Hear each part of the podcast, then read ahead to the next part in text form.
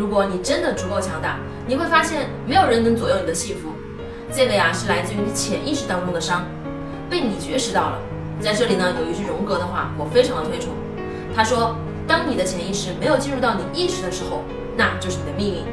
如果你的潜意识没有意识到，你不知道为什么我会莫名其妙的发脾气，我会莫名其妙的得罪人，莫名其妙的伤害孩子，莫名其妙的赚不到钱，莫名其妙的迟到，莫名其妙的喜欢买东西。”都是因为你的潜意识里面啊有问题，而你没有意识到它，你就没有办法改变它，到最后的结果就是它成为你。